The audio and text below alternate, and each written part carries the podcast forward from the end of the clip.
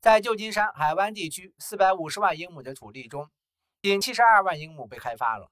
也就是说，尽管开放空间拥护者可能建议设法保存最后几片绿地免遭破坏，但整个湾区还有六分之五的土地仍未被开发。法律明令禁止在超过一百万英亩的土地上建造任何东西。然而，一个开放空间保护团体联盟无视人口增长和全国房价飙升的现实，主张限制开放另一百多万英亩土地，无疑是给当地疯涨的房价火上浇油。漠视当地居民平均收入的一半都用来供房的现实。这里的问题不是追求开放空间是否可取，而是对更多开放空间的无限承诺是否可取。或者更多其他任何东西。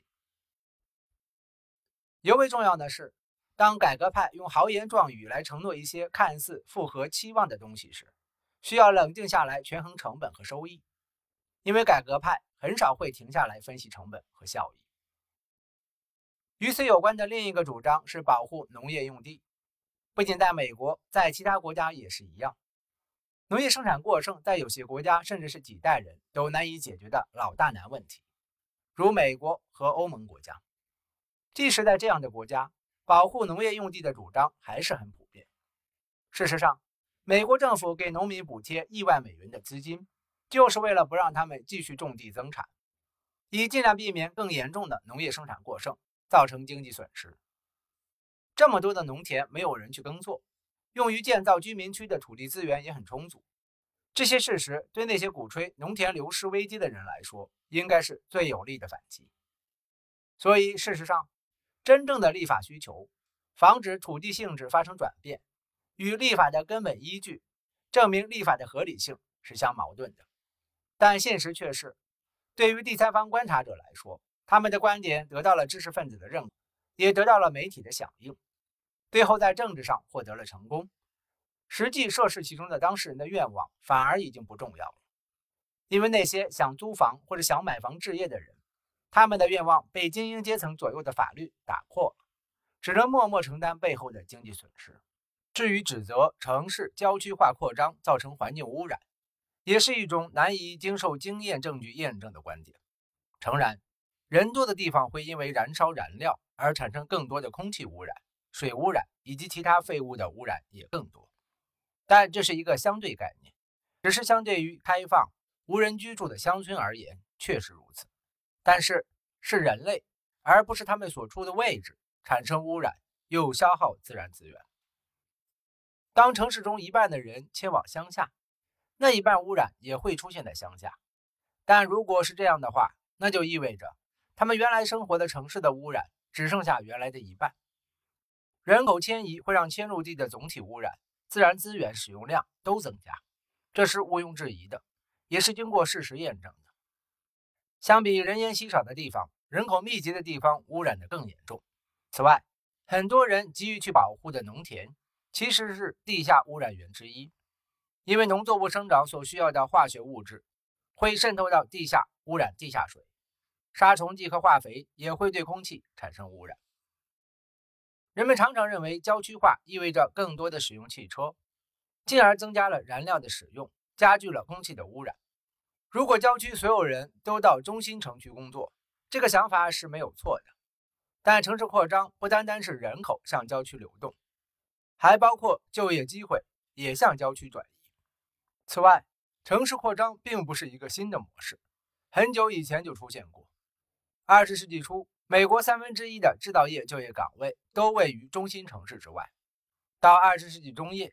这些岗位还有一些位于中心城市之外。同样，随着伦敦人口在二十世纪二十年代向郊区蔓延，郊区之间的通勤变得和从郊区到伦敦城的通勤一样普遍。在二零零八年，《经济学人》杂志报道了布鲁金斯研究所的一项研究，在美国的一百个大都市区中。市中心以外十英里的就业岗位占了百分之四十五。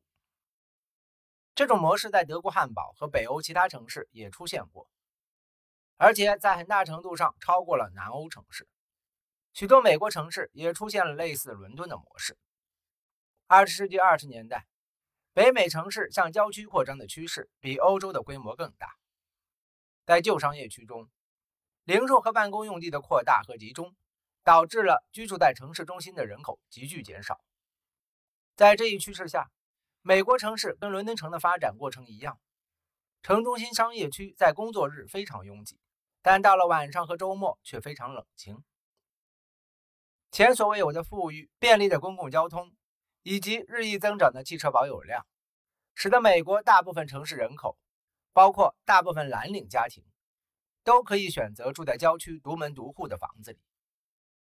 这些住房大部分是由数以千计的小型房地产商开发的住宅小区。在二十世纪二十年代，成片的房屋在成百上千平方公里的土地上拔地而起。虽然到了今天，很少有美国郊区的中产阶级父母会认为一家子人住在一幢一千平方英尺的平房里是一件很美好的事情，但是在当时，有一个独门独户的房子，一家人住在自己的房子里，开开心心的整理属于自己的院子，这简直远远超过了当时人们的美好期待。总的来说，今天的郊区化是否会导致更多的开车通勤，是一个经验主义的问题，而不是一个必然的结论。不同的地方。答案都不一样。在郊区化时代，许多地方的空气质量反而在改善。这一事实表明，城市扩张导致更多的污染并非铁律。同样，保持开放空间也不一定会减少污染。保持开放空间会推动房价上涨，越来越多买不起工作地周边房子的人就要住在远郊，开车上下班。汽车多就会造成空气污染。虽然一些工作可以随人迁出城外。但并不是所有的工作都能这样随人迁徙。只有城里的消防员才能去扑灭城里的火灾，城里的警察才能处理城市犯罪，城里的教师才能教育城市儿童，城里的护士才能去照顾城里的病人或受伤的人。但在这些特定职业中，大多数人都负担不起城里的房价，因为旨在防止城市蔓延的土地使用限制，把房价推到了极高的水平。因此。这些人只能在自己买得起的区域找到房子住，不管这个地方离工作地点有多远。简言之，我们并不能确定限制土地使用对减少公路拥堵或空气污染是否真的有效。经济学的真正思考：千百年来，在世界各国，城市不仅是人口集中地，更是工业、商业、文化和艺术企业的集中地。事实上，正是这些企业吸引了人们进城。此外，城市一直是许多不同文明的先锋，新的做事方式被发展并传播到各个城市和农村地区。因为许多城市都是在港口的基础上形成的，无论是在河流还是在海洋港口，他们不仅进口货物，还引进新思想和新技术，然后这些新思想和新技术随后从港口城市扩展到腹地。就像人类一样，城市也不是完美的。有得必有失，一些事实被大多数人实事求是的接受，但同样的事情，也有部分人把它们当作悲叹、改革，甚至更糟的是革命的借口。爱德华·班菲尔德的经典作品《凡间的城市》提醒我们，城市从来没有完美过。这本书提到，许多当前的城市问题并不是新出现的，政府干预的建议。不仅不会使事情变得更好，甚至会变得更糟。针对围绕着城市社区和城市人口分散，有许多复杂的经验问题，有许多研究都在分析这些问题，其中一些研究结果是相互矛盾的。但是，大部分关于城市扩张的研究，不是基于经验验证，而是基于威灵顿公爵的观点，即普通人不必跑到那些上层阶级。想要把普通人拒于门外的地方，将普通大众拒之门外的诉求，能否取得政治上的成功有待商榷。尤其是这种诉求在实际中的行动表现出来，而不是用高级理想的环境这套言辞来包装的时候。如果说是政府要投入价值上亿美元的土地，为富人区周围建立一个广阔的缓冲区，那么很少会有人投支持票。尤其是这样的缓冲地带是为了隔离普通百姓，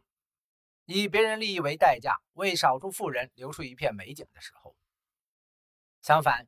政治修辞集中在赞扬某一社区的特定生活方式、拯救绿色植物或动物栖息地上，仿佛这些动植物濒临灭绝的危险。而事实上，这个国家百分之九十以上的土地都未被开发。某种生活方式的福利是没有问题的，唯一的问题是谁应该为这些福利买单。如果那些享受这些福利的人都不愿意买单，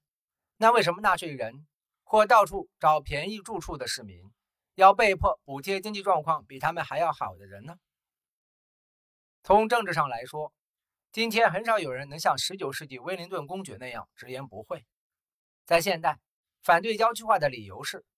从飞机上俯视，郊区化实际上并不那么美观。如果有些人觉得自己的感情，被从飞机窗户向外看到的东西所冒犯，他们完全可以关上窗户。但有些人却宁愿为一己之私扰乱地面上千百万居民的生活。感谢您的收听，欢迎您订阅、点赞、评论和分享。